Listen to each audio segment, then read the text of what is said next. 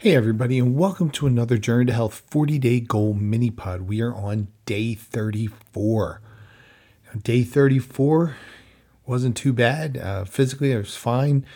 Took me a while to get up this morning because I was out so late last night with uh, my daughter's theater performance, which was amazing, and I'm still excited about it. I get to see her again tomorrow night. Today wasn't too bad 10 miles done in the books and really nothing there. I only have a week left and it's pretty excited about it.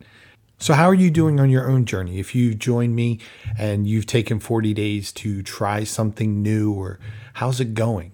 I hope it's going well.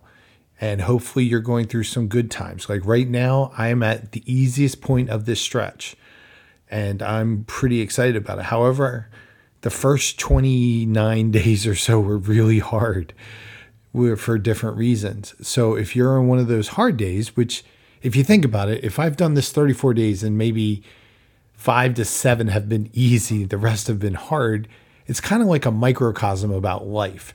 You're going to have hard days and easy days, and you're going to have more hard days than easy days. So if you're having a hard day, it's a, it's going to be okay. Just uh, do what you got to do and try to respond the best way that you can.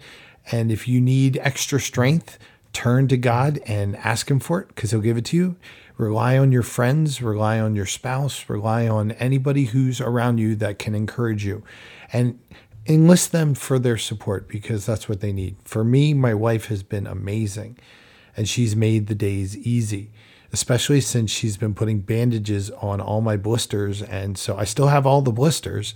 I think I was up to eight or nine. And I, so she puts band-aids on my feet, blister control bandages so that they don't hurt. And she's done that like the last 4 or 5 days and that has felt so much better than before. So rely on that support. Don't try to do it by yourself because I made that mistake for about a week or two where I didn't ask for help from my wife to with my feet and I paid the price and I made it harder than it had to be. So seek some help if you need it. And if not, way to go. And I just want to encourage you that wherever you are in your journey, you can make it. I know that I only have six more days to go. I think that's right, six more days. I will see you tomorrow on day 35.